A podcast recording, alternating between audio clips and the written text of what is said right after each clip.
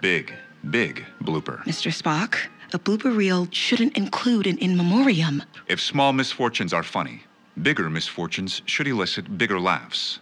That is quite logical.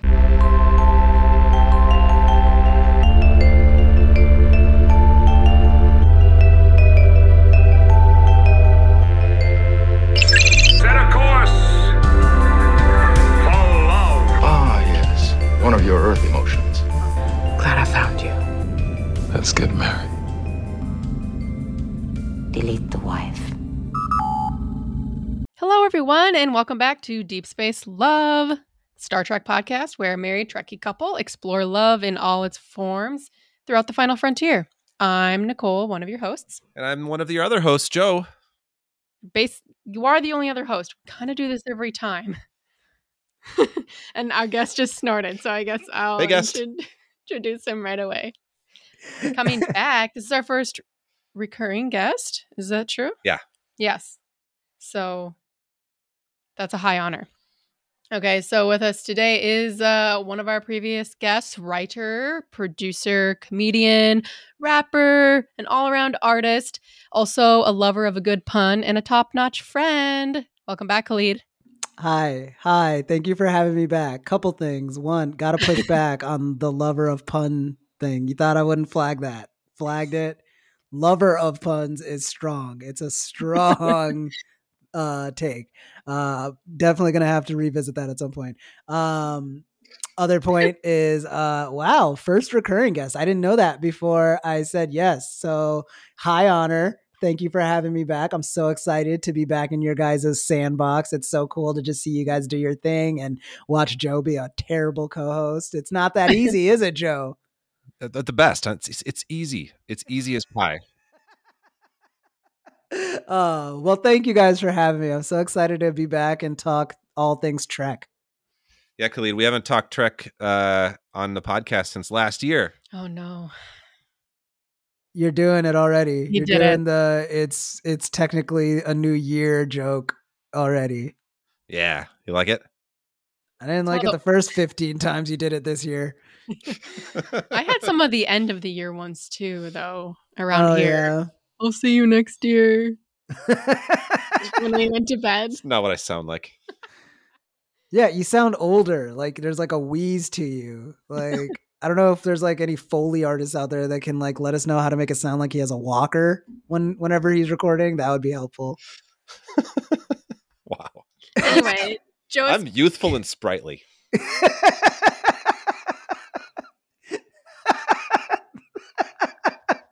All right, all right. Uh, we're gonna we're gonna we're just gonna chew on that. We're gonna let that one marinate, folks. Yeah, Yeah. exactly. Joe, you are correct though. This is going to be our first episode of 2024. Yeah. Happy New Year. Woo! It's a delayed reaction. I mean, we'll see how this year turns out. It's really premature to make any uh I mean, I'm always hopeful in a new year, but you know. Yeah. Yeah. We always make a goal in this podcast to try to release monthly, and we always Oh, that's not even where I was going, don't but succeed in that goal, but we'll get there. this is a hobby, it's a passion project and nobody is like paying me to do this. So, Unless I'll anybody it on want, my out there wants to, you're welcome to. True, we'll take any patrons or backers. We don't have a Patreon though. no, but we but we could if We some could. we get some feedback. yeah. Anyway, I'm fine with it. We're flexible. Um, like we're two, like we have two. We each have a full time job, and we're raising two kids and trying to keep our house from falling apart and things like that. So I think we do pretty well to be able to sneak in some hobbies and like passion for Trek. Yeah, it's exciting. And uh, again, yeah, truly, Kalid, thanks for being here. I know I talked to you a lot on our other hit podcast, Frankenstein's podcast, but it's uh, it's really fun when I get to pull you into some uh, to some Star Trek conversations. So thanks for coming back. Hit podcast is strong. As one of the hosts of Frankenstein's podcast, calling it a think- hit, even I have to be like, oh, rein in the expectations, buddy. We got an email once that it was in the top 100 podcasts in Ireland, so that's cool. There you go. That's hit, if you ask me. I mean, it's it's it's how I landed my girlfriend. I was like, not to brag, but I have one of the top 100 podcasts in Ireland, according to an email. Yeah. I can see So how that would go. do it. I didn't know uh, there there are no secondary sources. You're welcome, Kalid. How I Met Your Mother humble bragged about my podcast ranking. in another country. Uh, Uh, funny, funny. You know what else is funny, everybody? Uh, there we go. please tell me. Oh no, maybe don't tell me. Uh, it's well, it's our topic for today. It's a, that's a segue. okay. We're we're uh we're I kind of took a page out of our own book last year, uh, Nicole, Nikki. I'm gonna say Our Nikki. own book? Our book? own book last year at the beginning of the year we did a more of a conceptual episode instead of a just like a love story in trek uh, last year in january we ranked all of the star treks Oh, yeah. based on our own metrics we Okay, created okay. um, and this year i thought we'd take one of those specific metri- metrics that i really enjoyed raillery also known as humor Mhm. and uh, and dig into that a little bit more Sorry, so uh, That's the first time I heard that word. It left a, a bad taste. I uh for those of those of you who might be new listeners, when we did rank the Star Treks, I pushed for the use of the term raillery He did. and I got it. Uh to much to uh Nikki's dismay. It's like nails on a chalkboard. I guess I have to. It's like you have to move your mouth weird to say it. Raillery. Yeah. Yeah. Anyway, so we're talking about Star Trek humor and uh, uh I thought that'd be a fun way to start the year. It is a fun way to start the year.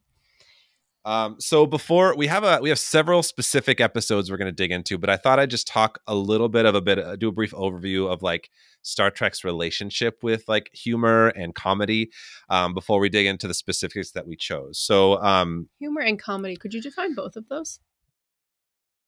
You rail- said humor and raillery. comedy, like they were two different things. Well, humor is uh, no, I don't know. It's fu- funny. I, why? What? Wow, putting me on the spot here.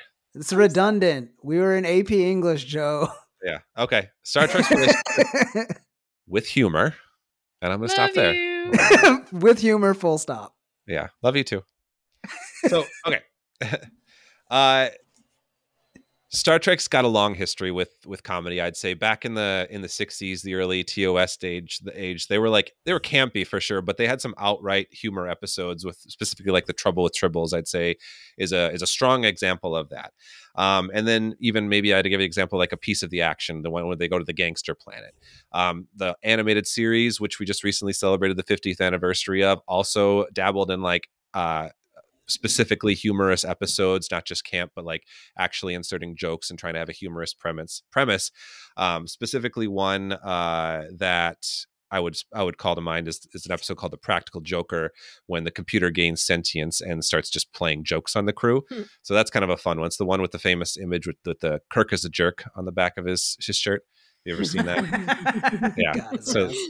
yeah got his ass um then in the later in the in the 90s series in the 2000s we do have like more uh, intentional episodes especially since they had the 26 episode seasons uh specific episodes related to humor a lot of q episodes a lot of data episodes holodeck episodes um well, in data exploring. data exploring humanity and like what that looks yeah. like data exploring comedy is a specific episode too um i would say uh we have specifically a, a weird comedy trope that's something that i think recurs a lot in star trek is that like freaky friday body swap concept which i think is kind of funny.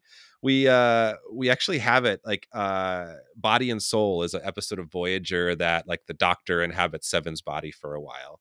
We have uh mind walk which is an episode of prodigy when dal and janeway switch bodies. Then we have the strange new worlds episode where um uh, uh, Spock and T'Pring switch bodies. So we have like a lot of attempts at humor that come out differently. Um, and I'd say like Strange New Worlds on the whole is actually kind of attempting to do uh, generally more comedy with like some kind of out there concepts like the musical episode, the crossover with Lower Decks.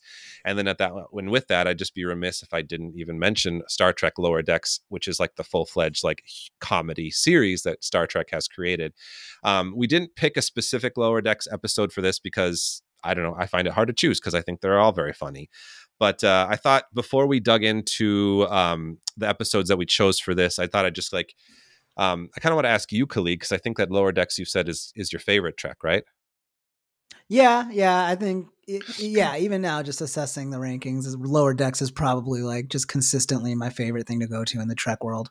Yeah. You thought about it for a second. What's what's next up there?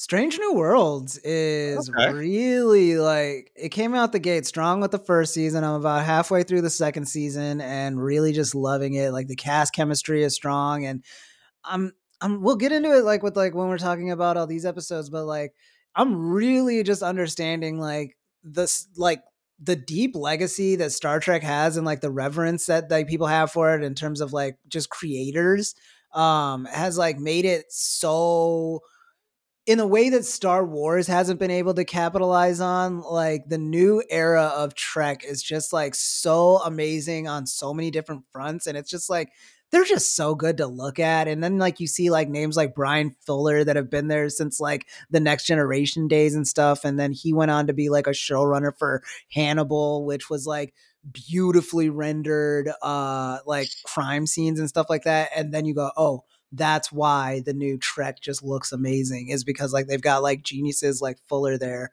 to like guide the old and new. And yeah, I just um Strange New Worlds is like the best example of that so far where it's like I just every time I'm watching it, I just kind of like get distracted by how beautifully shot it all is on like practical sets and the lighting and the color and it just it feels like such an earnest evolution of everything that came before it.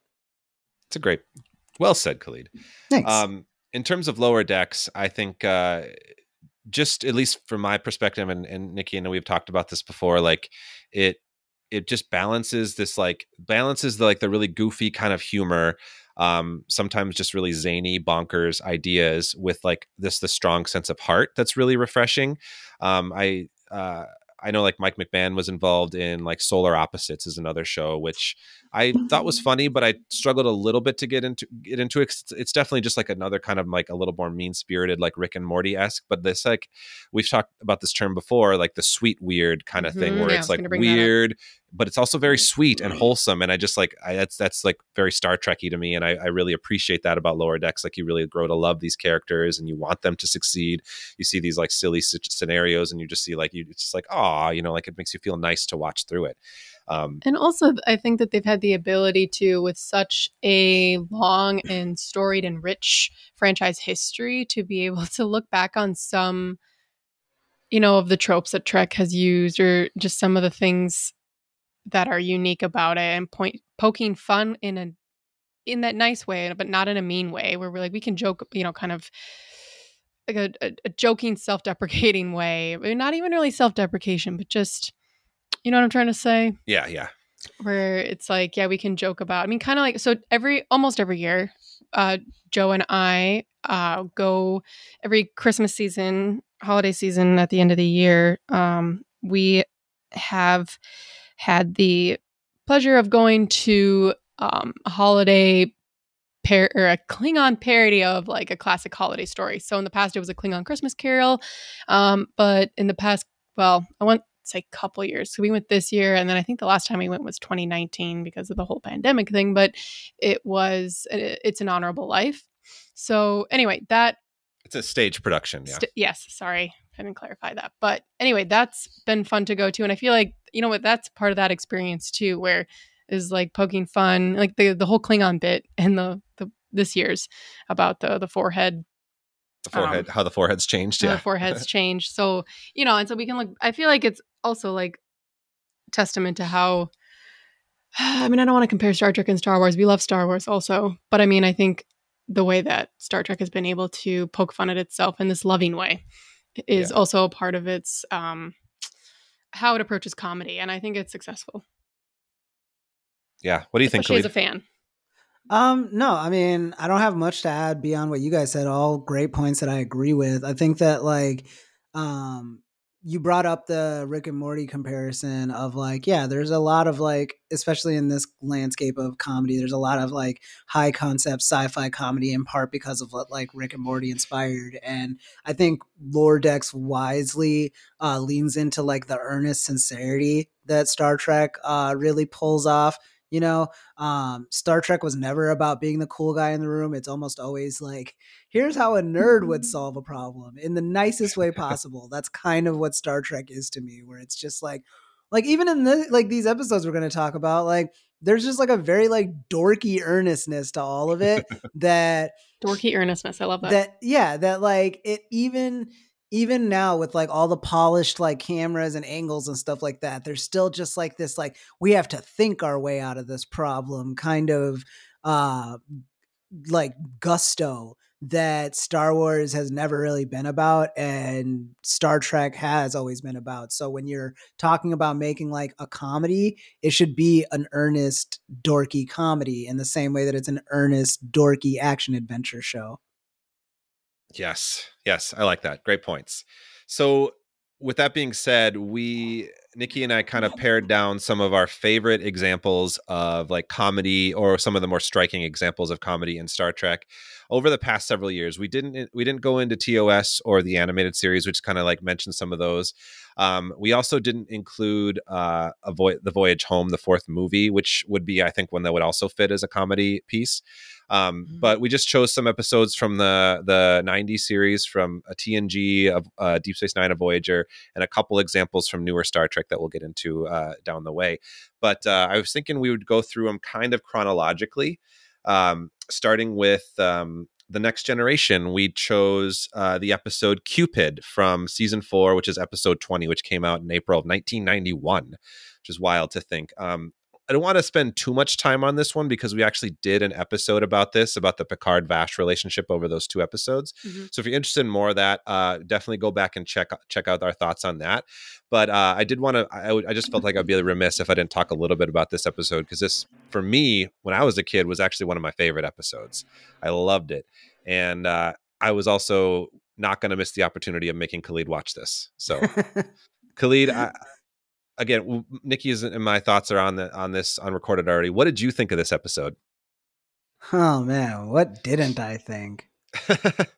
a lot of things. I didn't think a lot of things. What I did think was um crazy that the first 15 minutes of this feels like a Frasier episode and I have no like I know for a fact I saw something about Robin Hood in the description before I clicked on this. And the episode feels like no urgency in getting to that in a like logical way and then it just kind of doesn't. Like he- so I had like really no idea what to expect outside of they were going to eventually do like a Robin Hood thing and I like I kept for the life of me trying to figure out like what about like this situationship of uh Picard's that has arrived on the ship is going to have to do with Robin Hood, right? And they do a really good job of like just kind of like making it about their relationship. And now I understand that she was actually in a couple episodes. So like it's actually like because the whole time I was just like, why is this chick like so mad that the captain isn't like going around telling people like he hooked up for a weekend? and now it's like, oh, there was like a whole episode about it, of course. And there's like act like stuff probably actually happened that it's weird that he didn't tell anybody about. But in this episode, I just kept like thinking like, okay, well, like uh, Qpid, I know Q, and so I was like, wait, is this gonna be like a big twist where it turns out that like the girl isn't real and like Q made her, and that's why like she hasn't been. But then it's like, why does she care if he brought her up or not? Then, um, anyways, all of that went out the door as soon as Q got there, and uh, it turns out that the way that the episode is structured is that he kidnapped Picard and his entire like crew and girlfriend uh and like put them in a like life or death Robin Hood scenario as a thank you. that's the that's the way they get to the Robin Hood thing is like Q is putting him in a life and death situation as a thank you.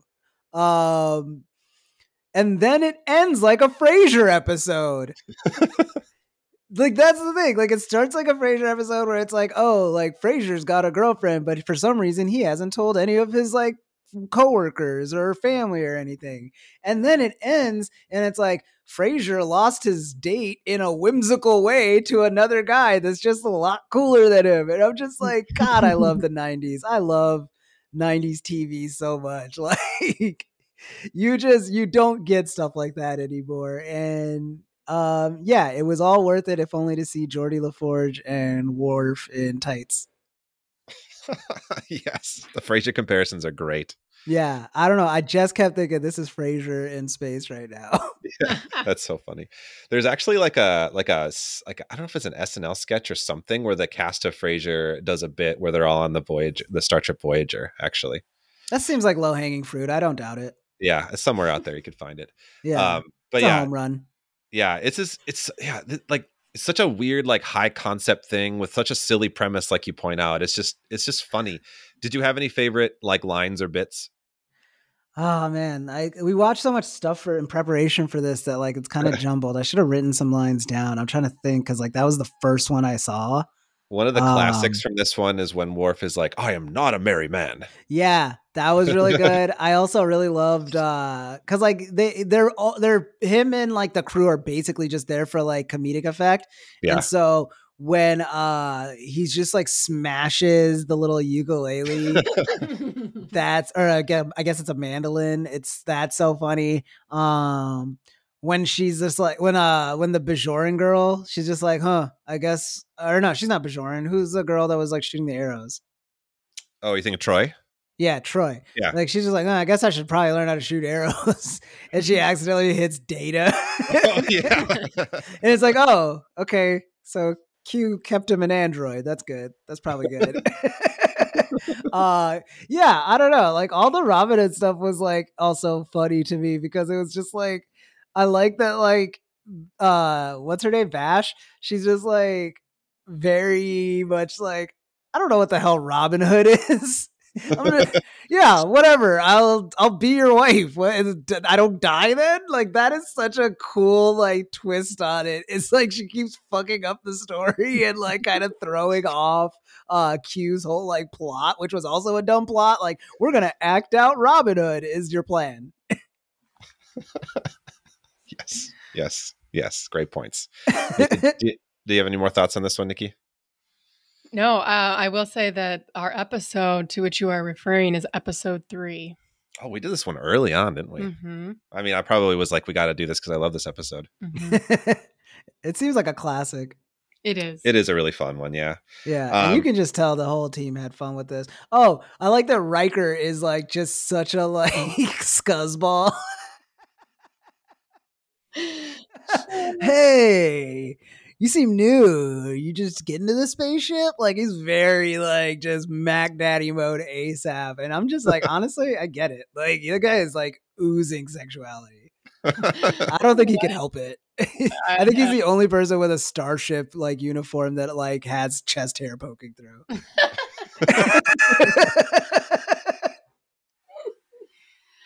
what season is that again? Season four, Oh man, it's like Yeah. right in the middle, in the thick of the the really good stuff. Yeah.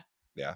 Yeah. Uh, All right, let's move on to the next one. So the next one that came out chronologically, we're jumping forward several years, is the Deep Space Nine episode "Take Me Out to the Holosuite," season seven, episode four, uh, from October of 1998. Um, so essentially, this one, the story is that Captain Sisko and his crew are challenged to a game of baseball by a Vulcan Starfleet rival.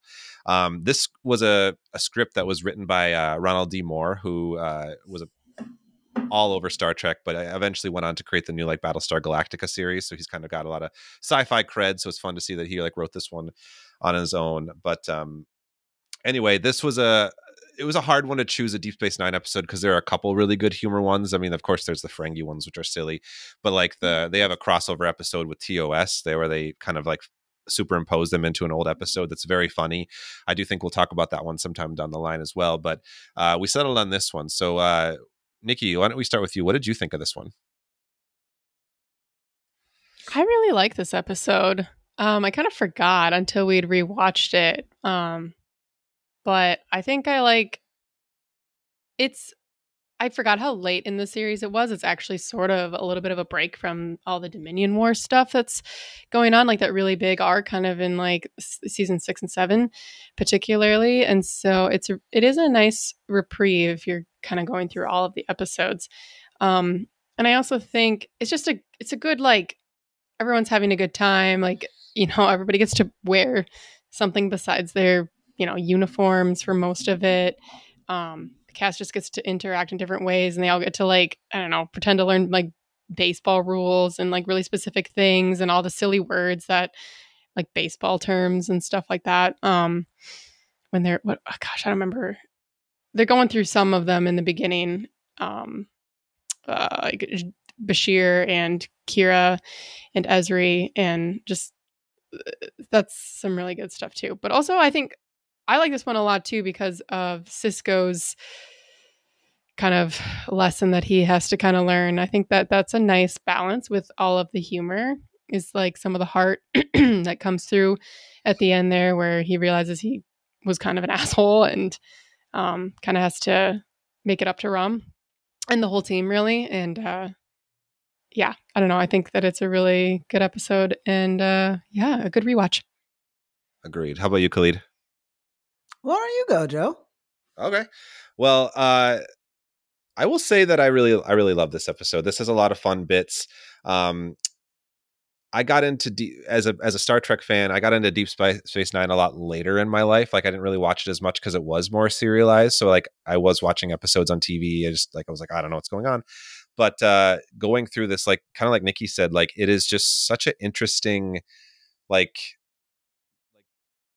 chapter within this is like this broader like really dark like war arc that deep space nine took on. Like it was able to like take on this like some really like heavy themes and um we've we've reflected on this before but like to have like this just break in this episode and there and i think in season seven there's another break where they have to like save the holodeck save vic's suite so like they have a couple little breaks like that where they're just like doing some fun goofy thing but it just feels like almost meaningful in a sense because like it's they don't get to get into it too much in this episode, but there's other parts in the series where they talk about like ah the crew's just seen so much shit, like we've had so much loss constantly, we have so much trauma, like we just need this one, we just need this break to like do something, like something to focus our mind and something kind of like jovial and fun, like a little rivalry, and so like like the way that that fits in like it doesn't feel jarring i feel like. It feels like it works and i appreciate that all the more and it's and it's and it's very funny like it's just playing with those like silly ideas of like aliens having to learn this like old school like american game really like classic you know earth game and stuff and like being bad at it and like the funny like bits and like Worf again being kind of an mvp with some great lines like what uh death to the opposition yeah. or my favorite find him and kill him i laugh pretty hard at that one. Like those are like those are great. Like those th- those like kind of things. I do have a really fun oh, fact odo practicing his or odo umpire- practicing how to be an umpire. umpire yeah like in his office. That And was Kira really fun. like, oh, okay. Yeah. It's very cute. All those bits are great. Um so fun fact i did i did read um max max grodenchik who plays rom the ferengi who um if Kalid, you don't know who Rom is specifically, is the one that Sisko kicks off the team. okay. Uh, he actually, in real life, the actor considered going pro uh, as a baseball player before Wow, getting that's into acting. I didn't know that. Uh, he was so good at playing right-handed, he actually switched to left-handed in character, so he would be bad. wow. I also considered going pro. Yep, you're right. Yes, you understand. wow, you guys have something. Yeah, I, any just for the record, anyone can consider it. That's true. That's, that's a fair point. I, I could also consider that. I'm not going to, but I could consider it. You could. Yeah. All right, Kalid, what'd you think? Uh, thanks for asking. Um, yeah, man, this episode ruled. It was so earnest and dorky, just like I was saying at the top of the show. Um, I think what I really loved about it, because like I didn't really have the context for it. Like I was like, this feels really weird as one of the last episodes of the series. like I didn't know. I don't know if they knew it was the final season when they shot it or anything, but like I, it's also just like the like the the bright side of having just like a bounty of episodes every season. Like you really get to just like you get to go as weird as you want. And so for this episode, it's like I know Sisko from other Deep Space Nine episodes we've watched, and so it was really fun to see him in like what I call like belligerent sitcom dad mode, which you know, like you see it mm. on like The Simpsons or like Malcolm in the Middle, where it's just like the whole episode's plot is just based around like the dad like being like belligerently into this thing that drags the whole family into it. Um, and so it's funny to see like the captain of a starship do it, where it's just or like a station, uh, whatever Deep Space Nine would be categorized as. Um, but it's just like so funny that like it's just he's like the mayor of that space station, and he's just like really obsessed with like this like no stakes uh baseball game. Like I don't it's I don't think it's ever clear what's on the line of, besides his pride. And there's just something so like it, it reminds me of like my favorite Danny McBride characters, the way he's just like everybody's just like he's like, Yeah, the thing is, this isn't the first time I lost to him. One time we wrestled. and it's just like, what? You wrestled a Vulcan? They're three times stronger than the hu- average human and faster too. Like, like he treats it like it's like it's like white whale, and everybody else is just like, why would you? Like, there's so many things you could challenge a Vulcan in and like maybe win. You pick like the things you'll definitely lose at. Um, and then like for him to like double or nothing in at baseball, like a sport that most humans don't give a shit about, let alone like a space station full of like the galaxy's most like brilliant minds. Um, it's just it's it's it's earnest how they do it, and and it's it's a really great like tightrope trick that they pull off with this episode that like you're sitting there going like this is the dumbest shit I've ever seen and I love all of it. The Rudy moment that that Ferengi gets with like the bunt and everything. The Mhm. fact the fact that they lost but they all cheered and like like they won anyway and that's what pisses off the Vulcan like that's so funny. He's like, "No, what? You you lost. What do you mean you get the moral victory?" Like that's that is such a relatable feeling. Like it's got to be like how like uh, uh Sunny or not was it was it um Apollo Creed feels at the end of Rocky. Yeah. He's like, Yeah, why is everybody standing? I won. like it's that feeling for sure. So uh, I could go on and on. Worf is hilarious here too. Um, and uh, the backflip when she catches that ball that's about to be a home run, she does a backflip off that like Yeah, outfield yeah. wall. Ezri, right? Yeah. yeah. That was cool. Yeah. So lot lots lots going on in that episode. Very few parts of it made sense, but it all worked. It was great. Yes. Yes. Agreed. Great points. Great points all around. I love that br- the comparison to the sitcom dad trope. That is a really great Yeah, uh, way to thought about it like way to put that. this one, yeah. Way to frame it. true. I I mean, mean, you brought um, up the um, not the Rudy comparison, the Rocky comparison. Yeah, we talked about that too. Like, Mhm. yeah, the the the losing but winning in spirit, in a sense. and the fact that that would absolutely piss a Vulcan off. That's just like yes. Really good like use of like the world. Like it's an illogical thing, and it's like one of the most annoying human things we do, where like we can somehow we could somehow say that a person lost but won. Like that pisses me off when it happens, but it's like I get it too. yeah. We have to mention the team names too. The Niners versus the Logi- Logicians. Oh. Logicians. yeah. that was dumb, but I loved it. Yeah. Which which jersey of the two would you buy? uh the logicians because the Niners just sounds like a real team. Right, it totally does. Yeah. Yeah. So I I, would- I, I would just like have to keep explaining that I don't care about San Francisco to people. yeah. Exactly. Exactly. Yeah. I think you can buy both of them for sure. I mean, I probably won't buy either, but Well, just you wait. Look in the mail tomorrow. oh shit. I got you, Niners. Sorry. Hell yeah. you Go- would. Go Bay Area. Um well, what do we got next? The Voyager episode? Yep. So next we'll move on to the Voyager episode. So Star Trek Voyager, uh, Bride of Chaotica, season five, episode twelve. This one came out the the following year in There's Jan- an exclamation January of point at the end of the title, so I'd like you to retry that. Bride of Chaotica. So yeah, 99. Anyway, so uh, the story of this one um, essentially is chaos erupts when aliens from the fifth dimension, uh, which is what they refer to them as in this, but it's it's a like a photonic pocket dimension. Uh, inter, inter uh, interpret Lieutenant Paris's Captain Proton holographic novel as reality. So uh, this was a wild one. I um, Nikki, do you want to start us off on this, or do you want me to go first? Um, how about you go first on this one? So this is a very memorable one for me. I think um, as our other podcast, Frankenstein podcast, will, will attest to. Uh, I love like kind of like campy B movie stuff, and this is like Do you? I do. I do. Fun fact about me. This is like a like an homage to like that old like sci-fi campy serial like Flash Gordon-esque stuff that's ridiculous, but is also just like really fun in that charming way, kind of like that darky dorky charmingness, like like you're talking about, Kalid. Um, so this was an episode that I think like I mean like I all of these episodes kind of like really had that on full display here but this one like with the like the production value that they kind of put into it like the black and white recording the like the sets that they built for this like specific very specific like rocket ship or like layer uh, fortress thing they like kind of elaborate sets they made the costume pieces they were put put together like they really went all out with like making this something fun. And like the music composition like, like i have a thing um the music in this was written by david bell and he like specifically was trying to mimic the style of those 1940s serials.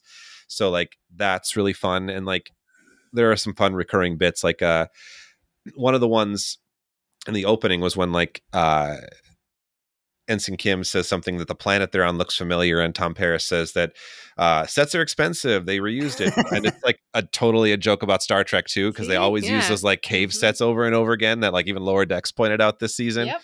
Like that's a really fun bit. Um, the just the very concept that the photonic aliens don't believe that the cast or the main characters are real because like you don't register on our instruments is like kind of a interesting role reversal of like how Starfleet usually usually encounters like a weird alien that doesn't register and has to be like no no no like trust us we're Starfleet.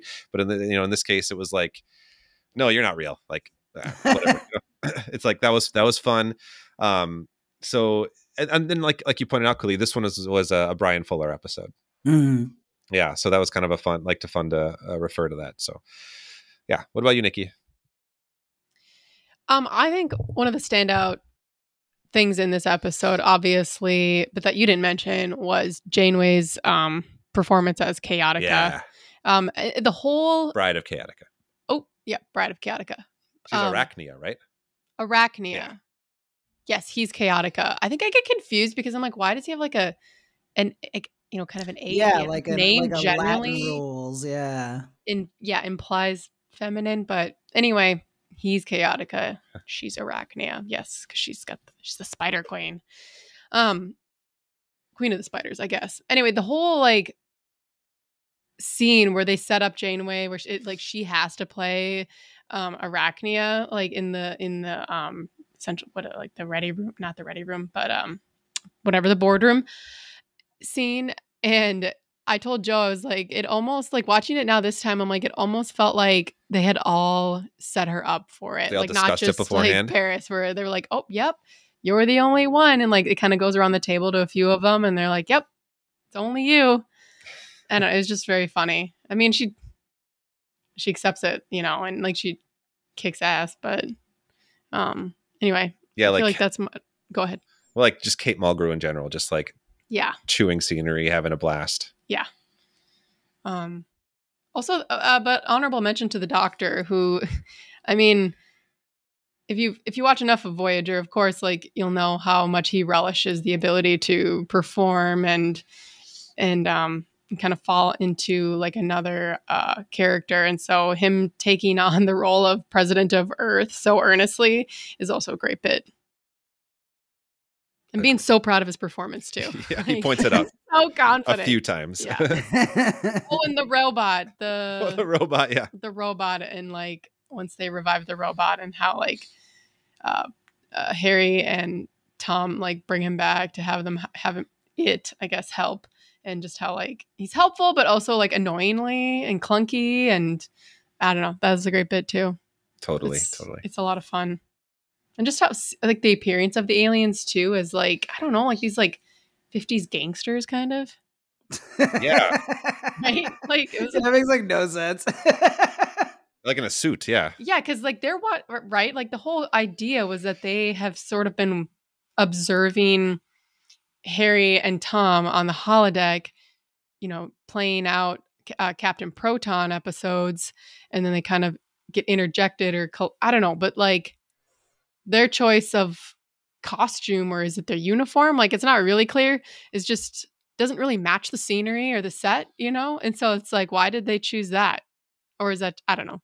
It was it was funny to me. Yeah. It's it's very silly what about you Kalid Uh, thank you. Uh, so Nikki's kind of touched on it just there. Um, I, I wouldn't say this is like my least like I like this is the worst of them or something like that, but I probably also like got the least enjoyment out of this episode uh for the stuff that we watched for this episode of the podcast. Um for me, I think it comes down to I Voyager is like the one I have the least familiarity with. Like I've watched a few Deep Space Nine. I've watched a lot of the original series now. I've watched all of the newer uh, episodes, uh, and yeah, I don't know. Like I, it's for one reason or another, I just haven't really like dived into the Voyager uh, section of the Star Trek pool just yet. And so watching this, it was just like a lot of characters that like I was just like like, since I'm watching just the one episode, I was like, are they usually in this episode? Is this a guy? and then it's like they're in like this scenario where like some some of them are guys and then others are just not. And you just kind of you just kind of go with it. Um, but even with that aside, like I think that like the what what you were talking about, Nikki, about like not not all of it being entirely clear. Like, why are they like dressed like '50s gangsters when the other guys are just like like a proto Han Solo and. And you know like they seem like like it just it, it's never really established with anybody else wearing suits um that's one of the things that's confusing about it. The other thing is like the concept's kind of fun but it's a little up its own ass when you're talking about like uh their uh fifth dimension light based forms and so they can only see the holodeck? Like what are the rules there? And then Oh, it's, Yeah. You, uh, sorry, I wasn't sure if like if you haven't. Is this your first Voyager episode? uh i mean i might have seen some other ones in passing joe would Oh. know better than i would Yeah, the doctor's a hologram. I think that was probably fairly clear from the episode, but that was why like he was like the representative. It's because he's also like a photonic being, so to speak, because he's who's a Essentially, hologram The Doctor, what doctor wait which which one? the Doctor on Voyager. So uh, the one who prote- who played the President of Earth. Oh Yeah. So that Wait, character, but why could the cre- why could the creature see non-photonic creatures they could see them, but they they thought that they weren't real. like they thought they were like TV or like fake Yeah. characters. That's kind of cool, but it was just like really heady, and then like sure, sure. I just wanted to like give you idea that context. Yeah, but then like this idea that like the fo- like the blasts from the holodeck hurt them or something, but then they could also hurt. It was just like I don't know. It felt like just that concept needed a lot more time to breathe than any one episode could give it. And Yeah. so it's just like, and you know, I mean, I'm a rube when it comes to all of this. So I just kind of took it, went with it. I, I didn't let like let it like bar me from enjoying the whole episode, but it was also just kind of this thing of like, all right, they're light monsters, and uh, it's a it- because the holodeck operates with lights. That's where like they're basically just like ghosts, and you're in a ghost world. So cool. Um, but yeah, outside of that, I really loved Kate Mulgrew as the Spider Queen. Um, she's got just like really like start striking features and uh they remind me of like the old hollywood starlets. So like seeing her in like a traditional like black and white like uh pulpy kind of like role was just like a fun treat. Um if you've seen orange is the new black she really like plays like a campy melodramatic theatrical character on there as well with like an accent.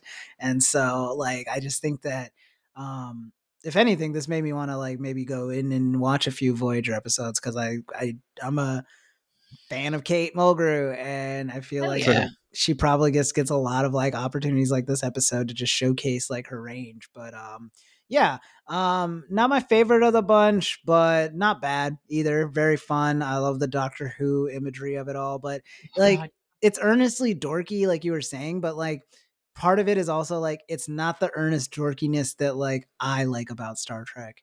It felt like it was just like too faithful to something that it's not. That's a fair point. I think that one of the criticisms that sometimes people will like push or level at like Voyager specifically is they take like ideas that like kind of like the earlier series had been doing like a holodeck themed episode or like the Borg or something and really just kind of like we're going to do that like a bunch more and so they kind of like keep having to try to reinvent the wheel a little bit like how could we do another holodeck story how could we do another Borg story another one of these so they kind of like I thought one of the things about Voyager, like a lot of people love it, and we love it, of course, but I find that it has some really high highs and also some really low lows at, at times. So like it's a really uneven series a little bit altogether. Um, and I think that what you're saying is really interesting because it's kind of evident that I think that both of those elements could be, you could say, are are happening in this episode. Um, I think it's really fun, like knowing the characters and knowing the like the story. Like I really like we have a lot of fun with it, and it's just like I, I like I picked this one because I think it's one of the higher concept ones that they tried to do, like to trying to like do something and like visually different, and I think it's really fun. And there are some like good humor bits, of course, but yeah, I definitely see your points. Thank you for seeing my points. You're welcome. You you are seen. my points. Thank you too. Yes. um. Anywho, yeah, we uh we didn't. Oh, there's some good Tuvok moments in this. I was just remembering real quick. Oh yeah, friend of the podcast, Tim Russ. Yeah, who's been on the show. Yeah. Oh my god, T- yo, what the hell was up with his wig? That thing looked like it was made of felt. That was Yeah. nuts. It was that lining was it was just a rainbow arc around his face. yeah, I will say I think the uh, hairline actually changes over time, doesn't it? I think it does. I think it actually does. they, they did they did my man dirty. yeah, but, he- but you're right. He did have some good lines. Yeah, in the when he's in the holodeck. But shall we uh push forward to the modern era, quote unquote modern. quote unquote, new Trek? I don't know if people say that. Whatever. But uh we talked a little. We already talked about lower decks. We talked a little bit about Strange New Worlds. I think like Star Trek Picard and Star Trek Discovery are a lot more heavier. We have humor, humorous moments, but I don't know if I would say there's really like a humor like episodes of those per se. Maybe a couple here and there.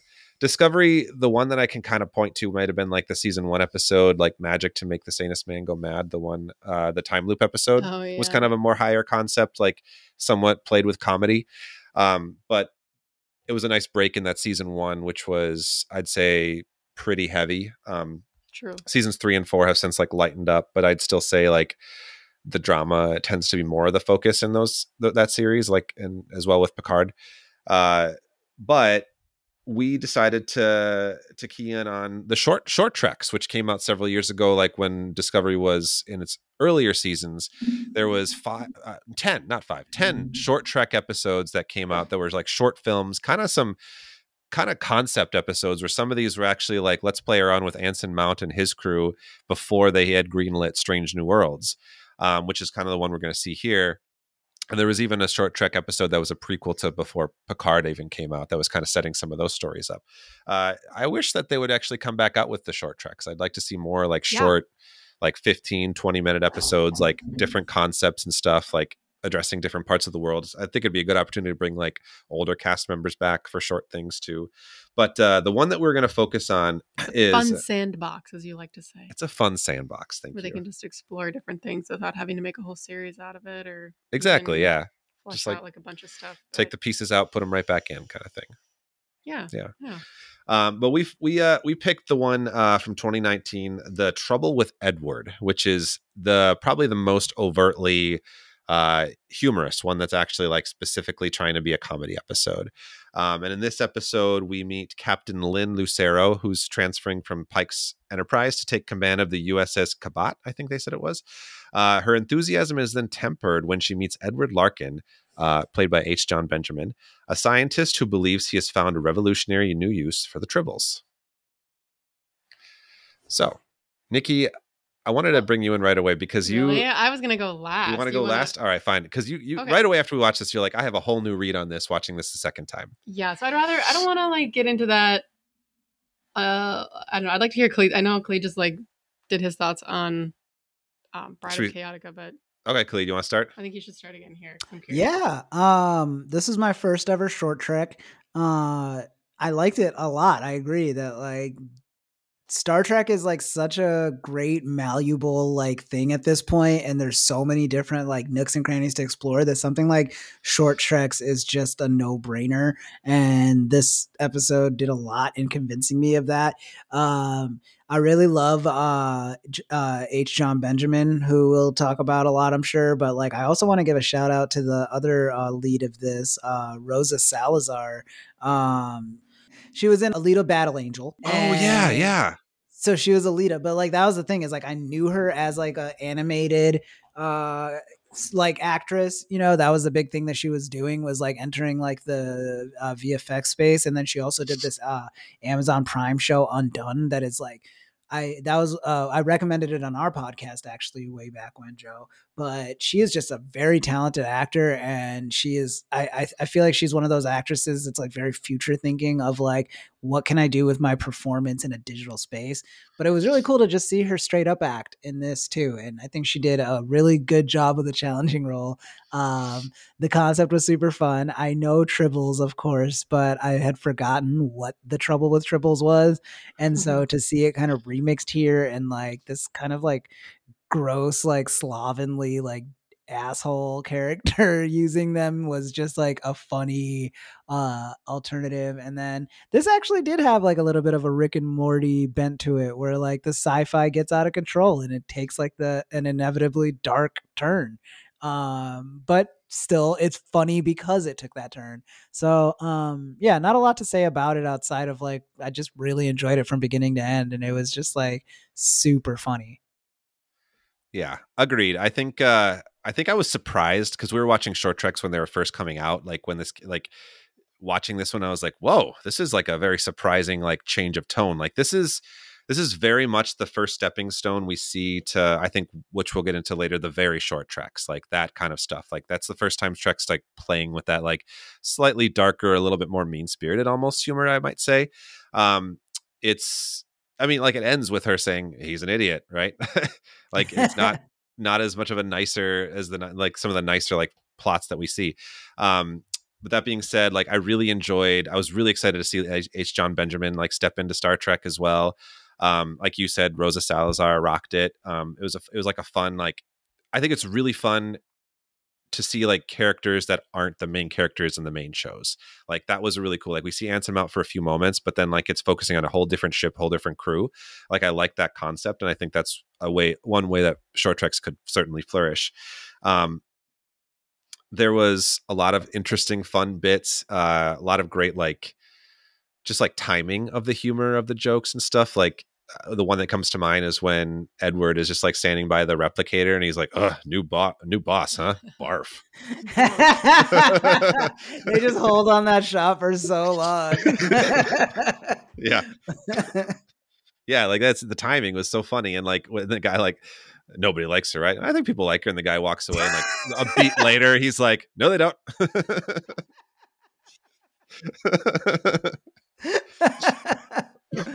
oh man.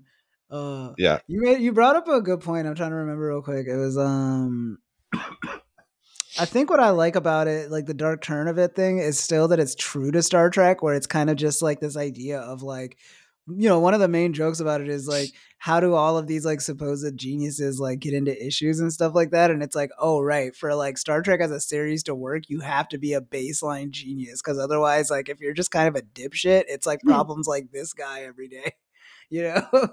Yeah, you did bring that up in uh, the first episode you guessed it on about how everybody in Starfleet is genius material. Yeah, and it's just like a, it's that's what's really refreshing about it, you know? Like you watch like comedies or you watch like horror movies where it's like by default a lot of the characters kind of just have to be idiots for like the story to work. And so like to watch a show where everybody has to be like baseline a genius because it's like the most specific and unique problem is going to hit you this week and we have you have no idea what it's going to be yet but like it's probably going to help to just like be like a physics expert and a medicine expert and all these things yeah. you want to go into your thoughts, Nikki? Well, I think watching it this time around, it was more striking to me like the dynamic between like new boss who happens to be a woman and the disgruntled employee who thinks he's a mad genius. Um, kind of butting heads, like the whole. I don't know. It was interesting. I mean, like you're saying, it's kind of a little bit more than mean spirited humor. Like overall, like I mean, it's hard not to like enjoy sort of like the tribble jokes, and um, um, H. Jon Benjamin does like a great job playing the role. But like the whole, um, when she's she has that first discussion in her office with him about like you know, talking shit behind her back and and then like she's like you're dismissed and then he keeps trying to like continue the conversation. I got sort of some flashbacks of like, I don't know, like it reminded me just sort of how like you can't shut up Donald Trump sometimes Mm. or most of the time, you know, where it's just like word vomit and it's just like, you know, the kind of like that egotistical like male thing where, you know, alpha male thing where it's like I have to have the last word kind of thing. And I don't know. So that was that I, I think I was grimacing a little bit more than I was laughing the second time around just because of some of that. But I mean like I love the whole bit about new boss barf. I mean that's that's funny, you know, because we can all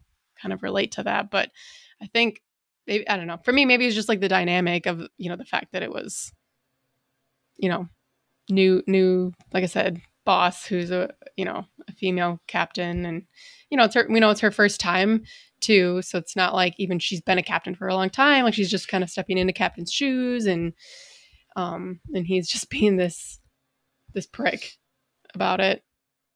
He's being a prick about idea. a weird thing though, like that. oh, Like, let's not ignore that either. Like, the thing he like is losing his mind about is that he's not allowed to turn like tribbles into a never-ending food source. Yeah, yeah, right. Yeah, everyone is rightly disturbed. Like the only one. Everyone's like, "What? What is Uh, wrong with you?" Don't worry, it's ethical. He took away its like cognitive thinking skills. Oh my god! I mean, like that is that. That is a funny piece though, where he's like, "Yeah, like I'm they're not sentient." Yeah. Yeah, it's like what if like a cow has no brain? Then it's a win-win, right? Like that's the Yeah. logic. And it's like, no, you just made this so much sadder. Yeah. And it's like all for what? Like these like little patties. or the reveal when they find out that he put his DNA into oh, it. Yeah, that oh, was. and he wouldn't clarify what he meant by that. Yeah. Yeah. Oh Ugh, Oh my god. yeah. upsetting. I like I love the other guy who's like gives him like a like a look, like a face. He's like, "Oh, like your DNA would have been better, Noel." uh the my my my most unsettling line in this was uh they're born pregnant. Uh, That Right. was a horrifying sentence I didn't know I don't want to ever hear again. so you watch more like the bacteria in that they just. Oh yeah, they just yeah, they just if they split and double. yeah. Yeah, that sounds better than they're born pregnant. They're born pregnant with flavor. With Oh God, Did flavor. you watch that part? Flamin' Ranch, yeah, I saw Oh, it. That shit That- was that shit was so weird. That last bit, the cereal Yeah, commercial, the end credits, like that felt like something like Dan Harmon would have come up with in Community. You know, like uh, the like an ending credit bits in Community or something. That was really fun. Yeah. I actually feel like that leads really well into very short treks. Honestly, that sort of seems that sort of seems to head that. I think that does. I mean, I, I like I said, like this was definitely. You don't need to come up with a segue, Joe. I don't. It's like a. s- it a yeah. So that brings us to the very, very, the very short treks, which were just released uh, in 2023, this past year at this point, um, which was they were meant to be a celebration of the 50th anniversary of the animated series, kind of a celebration of animation in Star Trek, and really just like an opportunity to do kind of something weird, non-canon, get some old actors back into it, just do something silly uh, in the old style of the animated series. So, like, one of the standouts of it is just like that old school animation is really, really fun to see. Um, and but we get five short, um, short little mini episodes that range from like I think two some minutes to about almost five minutes Mhm, yeah. um, and uh, they are uh, i'll just read the names of them there's skin a cat there's holiday party worst contact holograms all the way down and walk don't run all featuring like a variety of uh, actors from trek canon new and old which is uh which was really fun. But uh, it was spearheaded by uh, casper kelly who um, comes from kind of an adult swim background. He was the the guy behind the too many cooks segment which i think we all we all know right? Yeah. Yeah yeah. If you don't know, then I mean, at your own risk, go check it out.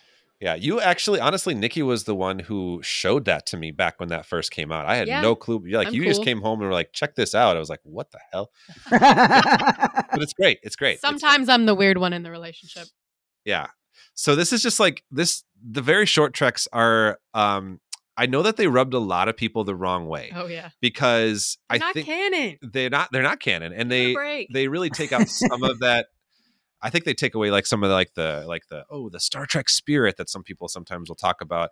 But I think like what's special about it is it's it's just like it is this opportunity to to play in that other sandbox of like just doing something really weird and out there.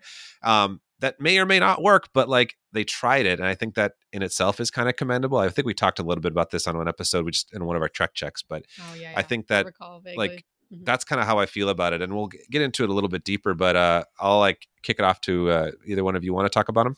Well, do we want to give a quick short, like this, maybe like from the Wikipedia page about the quick little synopsis of each one, or Well, sure. I could just I'll, I'll just like briefly talk a little bit about each one. So we had Skin a Cat, which was uh, written by Casper Kelly himself. That's just the one of like the escalating like figures, Turns of phrases. turns yeah. of phrases on the bridge with, and it has Pete Holmes in it and Ethan Peck, which is really Pete Holmes as the captain was an interesting choice.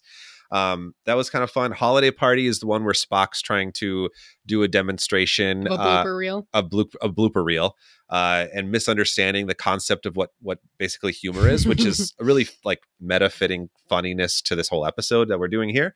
Um, then we have Worst Contact, which which uh, with Riker and Doctor Crusher beam down to do first contact with a planet that is just uh, over overwhelmingly gross. Uh, o- o- repeatedly demonstrates that um, through various means. Uh, holograms all the way down is definitely a riff. Uh, if anyone's not aware, on the Star Trek Enterprise finale, which uh, Kalid, do you know the reference to this?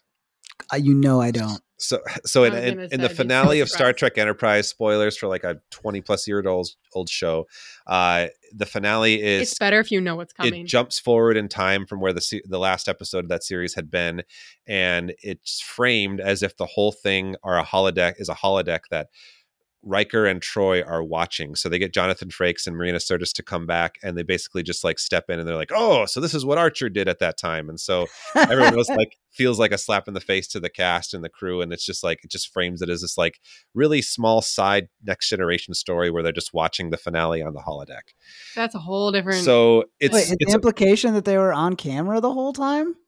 I don't know. It's just for that episode. They're just saying like, let's go back and see what Archer did. It, it's the Uh, holodeck. yeah, The the idea is that um, Troi and Riker are watching sort of a historical reenactment on the holodeck. yeah, of what happened at that in that series, basically. So Sure. there's there's been bits and references to it in lower decks that which is funny. They, they, the Star Trek is very well aware it was a it was a, a bit of a floundering effort and has made fun of it many times since. And this is a reference to that, the idea of like something happening and just saying computer and program, and it's just like okay, that wasn't real, or we're, we're watching it from a different perspective. And so that was the holograms all the way down. Um, that one was written by Aaron J. Waltke, who uh, was one of the the leads in creating Star Trek Prodigy. So it was kind of fun to see his. Uh, I forgot to mention Casper Kelly also wrote Worst Contact. Uh, Holiday Party was done by Claire Friedman. Uh, the final one, Walk Don't Run, is kind of framed as like a almost like a documentary, almost where Tendi from Lower Decks is talking about the history of animation, and uh, has another turn of phrase uh, mishap with uh, with Scotty. But uh, they decide to fix it by having a song together with uh, with Riker and Sulu. So we get uh, some George Takei action in there too. So uh, and then it becomes just a a, a song, which um, yeah, which was wild. And uh, yeah, so those are the five episodes. Do you uh, well, let's do you guys have a favorite? How about that? Yeah, so I was thinking about this as we were watching these. Um I feel like my two favorites are um Skin a Cat and Holograms all the way down. Um I think easily my least favorite is Worst Contact. Um, and then I don't know, Holiday Party and the and Walk Don't Run are kind of come kind of a tie for third, I guess. Or fourth. What I don't remember. Third? Anyway. I don't know. At a That's- tie, it's like all uh, yeah. Yeah, Yeah. I don't know. That was just sort of a rough order. I would kind of place them in. I don't know. I think I we watched Skin a Cat first. That was the first one of these we watched. I think it was also the first one released. But um, I just I don't know the the whole joke about the turn of phrase and like I mean I feel like once you get to like I'm an ass like I screwed up and then like the screw guy like show up like like the butthead like it's just I don't know that was where the idea that they like control water pressure too, Yeah. like Yeah. that really revitalizes the whole concept and like makes it a fun, weird bit. yeah I don't know there was just I just the idea that you can't say anything with yeah I don't know and then Oh yeah, holograms all the way down. I think I just really enjoy the like it's it's so brief, but you get like a, a glimpse at almost I think every single series. I was asking you, we were going through it like kind of like on our fingers, like okay, TOS, uh, Strange New Worlds, everybody, Prodigy, even. Prodigy gets a Deep Space Nine. They all get a nod in that like hologram sort of uh, yeah, Inception. So anyway, I think just think that's really fun. But um, anyway, uh, Kalid, I'd be curious about your rankings or just your Um, overall thoughts or whatever. I would say my number one is going to be Holiday Party. Uh, Spock just like completely missing the mark on what is like funny is like a very funny thing for me. I mean, you know, like I'm a big fan of like Abed as a character. I'm a big fan of like neurodivergent or like neurodivergent presenting characters like trying to be funny. I think that when it's done well, like in this, um, you get like really funny, extended, prolonged moments like uh basically like Spock just playing like what seems like their 9-11 and, and like people like crying and like running out of the room and it's just like yeah. If, if a blooper is all about like showcasing our mistakes that was probably one of the biggest right? Like just like a really funny concept that's played out um and so that's probably why that's my favorite and then i would give runner up to um I liked Skin a Cat, but I really liked uh the other turn of phrase one. What's it called again? Walk, Uh, don't run, or something. Don't Run, the last one. Yeah. Yeah. Uh, I like that one because it was less about the turn of phrase and more about the idea that like of like backhanded compliments, which is like really funny to me conceptually. You know, it's just like that thing of like, oh yeah, uh, Jackie Robinson walked so that like Mark McGrath could could run, and it's just like, the hell are you talking about? like that is so backhanded, and it's just like this idea of like, yeah, this like primitive freaking guy, like thankfully he did that BS so I could do the cool stuff we all like. You know, like it, it really, it really is just like that's kind of what you're saying whenever you say shit like that. And so um I love that they kind of call that out and like just as a concept, it's very writerly and really perfect for something like this where it's it's a little too contrived if like you try to build like a whole episode around it but if you just make it like this quick throwaway gag i, I like it um but yeah and then the rest of them is probably pretty comparable to nikki in terms of like i feel like they just kind of all even out after a certain point in terms of like the uh reward of watching them um but yeah what about you joe Uh, yeah, I, I mean, I I feel like you both make compelling points for all those episodes. Like, I feel like we're only in, we're all kind of in agreement that uh, Worst Contact might be our least favorite one. I didn't Uh, say It just Well, it was the only one you didn't mention. Uh. I, yeah, because it's perfect. No, uh, it Oh, was, yeah. gross. it was Yeah. It was yucky, but I liked it. It was like the whole twist because, like, at first you're just like, "Oh, this is a cool like uh Basquiat like pop arty style with the walls and stuff." Yeah. and then it's you know it's very disgusting and like once you realize what it's the, it's just going to be disgusting the whole way through it's kind of uh, not as rewarding but i think i think like props for them like coming up with this of like yeah sometimes like you have to make contact with like a really gross species Yeah, I still think it's quite funny. Um, I would say my favorite probably is I like holograms all the way down, like you, Nikki. Um, just knowing that like that Enterprise reference in general and like just building off that is really funny. It's also just really like enjoyable to see like all those characters get like uh kind of a little shout out like seeing like all like going through all the series i think that's really fun also like just the the little stinger at the end like wait who who's real here like no no computer and the computer saying computer end program too the, the computer Just, like like crashes the whole system. that was really funny um i also really liked uh the um walk don't run one i think is my other favorite i i just uh I think that like like kind of like you were saying, Kalid, like the backhanded compliment bit was really funny. But like I thought at first the song was gonna be just like like a two second bit, but that it became like three minutes Yeah. or something of it. Like it was that kind of thing where it's like kind of stops being a little bit funny, but gets funny again, you know? yeah Like I was really I like watching this a second time. I was actually like just really like enjoying the song itself. Like it was fun. Like George Takei just saying "Oh my" a bunch. Like it's just really silly. Like Jonathan Frakes like singing and like even like Noël Wells in the background. Like if that's her, like she's a really good singing voice. Like Yeah. that was really fun. Uh, enjoyed that. Um, I mean, I liked them. I liked them all. I think the skin of cat's really funny. Like we talked about, like those those the the water pressure really got me.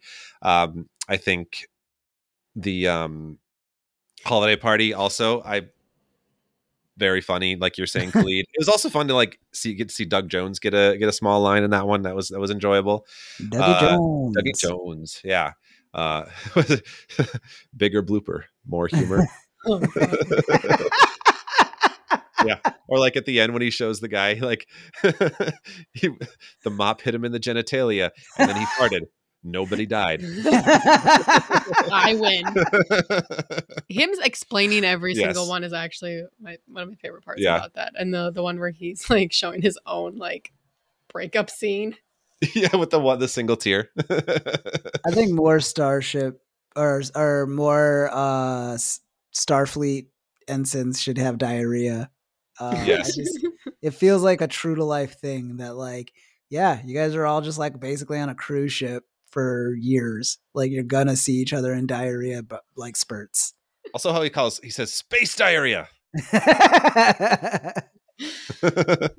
yeah that's so funny Yeah. um do you guys think overall it's i mean i think we're all t- speaking pretty positively about it. I saw like some reactions on twitter where people were kind of like this you know star trek this ain't it. This you know, this wasn't great. Uh didn't enjoy this. But like overall like i mean i kind of gave my thoughts. Like i think it's a fun experiment regardless of like success or not when and i think it was overall successful.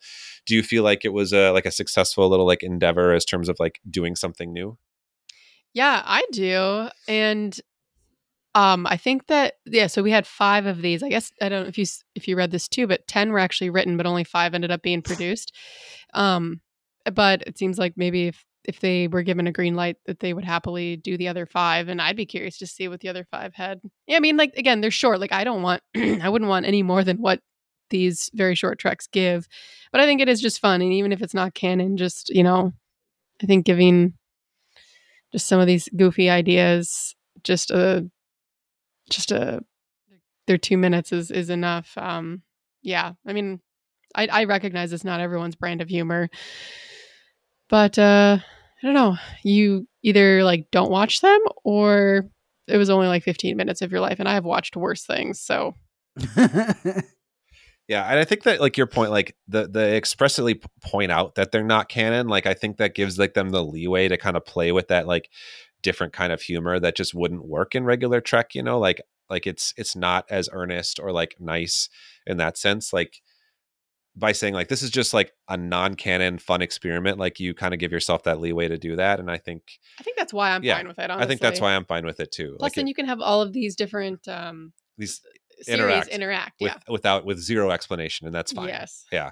um and like it really it really is a specific brand of humor that i think really like appeals to like us because we did grow up in that adult swim era where like some of those like like almost like robot chicken type sketch shows and stuff were like Just things we kinda watched a lot yeah too many cooks is just stupid Yeah. it's still funny I mean, Adult Swim humor is basically just like it's just 90s TV, but like playing with editing. You know what I mean? Like that's all this is. Like people who are complaining about this, like, oh, this is like a weird experiment or whatever. Like the canonical episodes is shit like Q steals Picard's date after making them cosplay Robin Hood. Like if you just cut out like 30 minutes of that, you've got a short treks. Like it's just like if you just jump from scene to scene and just go, no, now this is happening. Like that's basically what Star Trek has always been. So it's like for me, I think the fact that it is experimental and like willing to like push itself is like a big part of what makes Star Trek such an enduring franchise and so beloved. And I think it's what's going to keep it going long into the future, you know, like you know, 10, 15 years from now, we might not have Disney or we might like a- Apple and Amazon might just be all of our like big studios, but one of them will be airing uh, Star Trek on whatever we're watching TV on. You know, like that much is to be to be sure. And I think a part of that is just like when you get like when you when you really engage with Star Trek, you're engaging with anything could happen, and that's that's what's like the magic of it. Hmm. Well said. Well said indeed. Wow. Um, yeah, it's it's really interesting. Like bringing it back to Qpid, also Kalid, like just to see like the evolution of like how like Star Trek has like played with humor and kind of like that was sort of like the question that I think we had had like to wrap up this episode was just like how do you think like Star Trek has handled its like relationship with humor and I think like you put that really eloquently, but like it's just the idea of like you know who knows what could happen, but like I mean, it's definitely it's definitely evolved. Like, and I think we've seen waves of like Star Trek and like even just seriousness and like taking itself very seriously. It can be very melodramatic at times. Like the original series is very melodramatic, um, but then like you get to like the you know there's the campy episodes and like of course the 90s and the 2000s had very campy elements very like silly epi- elements like in enterprise we had the decontamination scenes which are just like ridiculous for their own reason um and then like and then and then we come to like when discovery came back in 2017 it, it it did feel like there was like a really big push and when picard popped in to like be like let's do it super serious right Mhm. and i think like over time the the newer like star trek has kind of come to be like Relaxed a little. relaxed a little and like let's let's play around with humor like strange new worlds is really doing that lower decks is doing that prodigy is even I playing don't humor want to say like, play around with humor as much as infuse it into Infuse or it, yeah. bake it into the contents of an episode. exactly yeah that's a great way to yeah that's a better way to Like phrase there's it There's not just yeah. like, oh, this episode is a humor episode and then we're going to go back to drama. yeah yeah no yeah that's a great It's point Like they're melded really well together, I think, in a lot of the newer Trek. you could say mind melded I could. She didn't. yes. So yeah it, it- that being said yes i think like it was a little bit of a journey from when star trek started. I think they were trying really hard to be like we're a serious like uh like you know prestige tv show and i think that it took a little bit for them to realize that they didn't necessarily need that to be all the time and i think that all of the series are a little bit better for that including like discovery and picard when they like loosened up a little bit they've proven to be like a much more uh, like competent series at this by this point um so I, I don't know i think it's a it's a really fun thing to look at again like i don't think like we were comprehensive in really looking at every single element of star trek and humor like definitely honorable mentions to those Tribble early Tribble episodes and the voyage home the film and like other other ones of course Oh yeah, are- we could. I mean, we could. we We could could, go do a whole on. year on this. Yeah. yeah but I thought it would be we thought it'd be kind of fun to pick like a few like staples or like highlights from different eras and like kind of like compare and look how those kind of look but uh yeah that's i guess that was me and kalid nikki what do you think final thoughts on star trek and humor I feel like I also offered up my thoughts a couple That's true, minutes did. ago. Yeah, I think that Remix, new thoughts.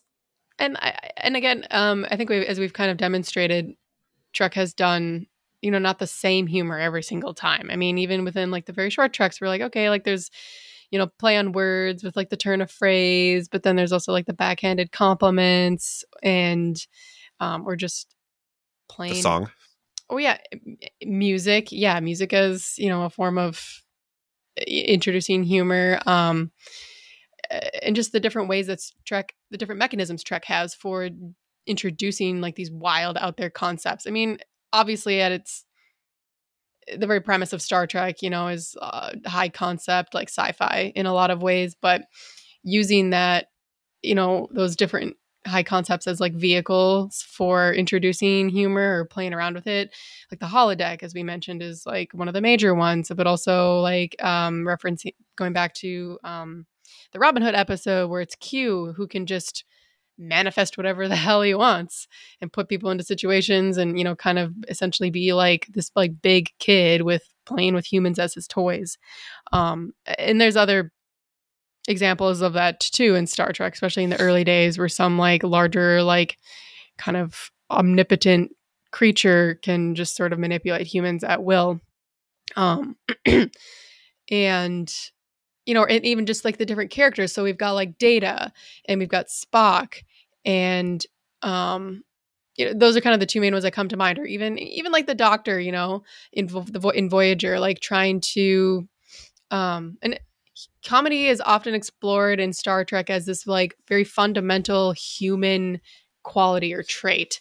And um and so I think that as Star Trek has evolved and really embraced that and like thought about that in the way it utilizes comedy in the shows, I think is is evident. Um, at first, it was you know in those kind of like '90s episodes and and in the '60s too, with Spock. It was like you know like oh the Vulcan doesn't understand humor, and then we have like Data the android who wants to understand humor as compared to Spock who was like I don't want I don't really want any of your like human stuff, whereas Data wanted it, and in in the way that um, we see that played out is yeah it's it's a fun journey, and I'm excited to see uh, what else Trek has to offer in this realm, and you know, with new lower decks eventually, and more strange new worlds, and all the Trek really. So, yeah, hopefully maybe some more short treks and or very short treks. We'll see. The future um, is filled with possibility. Well, very well said. Thank you. That was Uh, all right off the cuff. That was just- good. I could yeah. tell you weren't looking at anything. I was just staring at a corner. yeah. Well, that was fun. Thank you, Kalid, for popping in on this one. Thank you for having me. This was so fun. Always a pleasure to come back. I mean, since the last time I came back, I guess. But yeah, it's it's this is a good time, and this was so many awesome episodes to talk about in one sitting.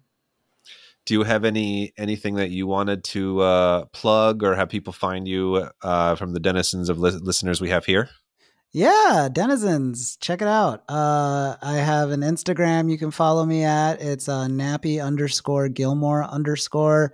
Um, I don't really post there, but I will be in the next coming months. Uh, as Nikki kindly pointed out, I'm a rapper and I have an EP that I'll be uh, releasing soon called Branded Content. And once that drops, I will have uh, the lovely hosts here uh, share the info on where to get it and listen Oh, yeah. to it. Yeah, exciting. Looking forward to it. Thank you, thank you. Yeah, I'm uh, I'm doing my thing, the music thing. You guys have been very supportive about it, so thank you. Yeah. We love you, Kalid. Love y'all. Um, we do uh, for listeners out there. We have um, a couple fun episodes planned for the next couple months. So uh, I know that we'll have certainly one for February coming out, and ideally, uh, we'll try to keep to our once a month schedule best we can. Um, no promises anymore, though. I'm gonna stop No, making we're promises. flexible. We're flexible. Yeah, we're I, I stopped making promises a long time ago. I don't know why like you're still thinking that you need to make promises. True. Fair enough. Yeah. Um, Surprise episode. That's what that's what we call them now. surprise. Yeah, our, our podcast is full of surprise episodes. Let's say that. Yeah, I like that. Um, anyway, yeah. Well, if you like what you're hearing, um, I mean, all we just really ask is if you know, just to give a rating um, and or review if you can, wherever you find your podcast. Tell a friend. And uh, follow us on Instagram. That's where we are now. I think that's our one and only social. Or is it at DS Love Pod on there too? Okay, there you go. Find us and uh, connect. Um, we're always looking for more guests to join the esteemed ranks that Kalid has filled here. Two timers um, among club. others. But you were the first to do it twice. So, um, with that being said, until next time, love long and prosper.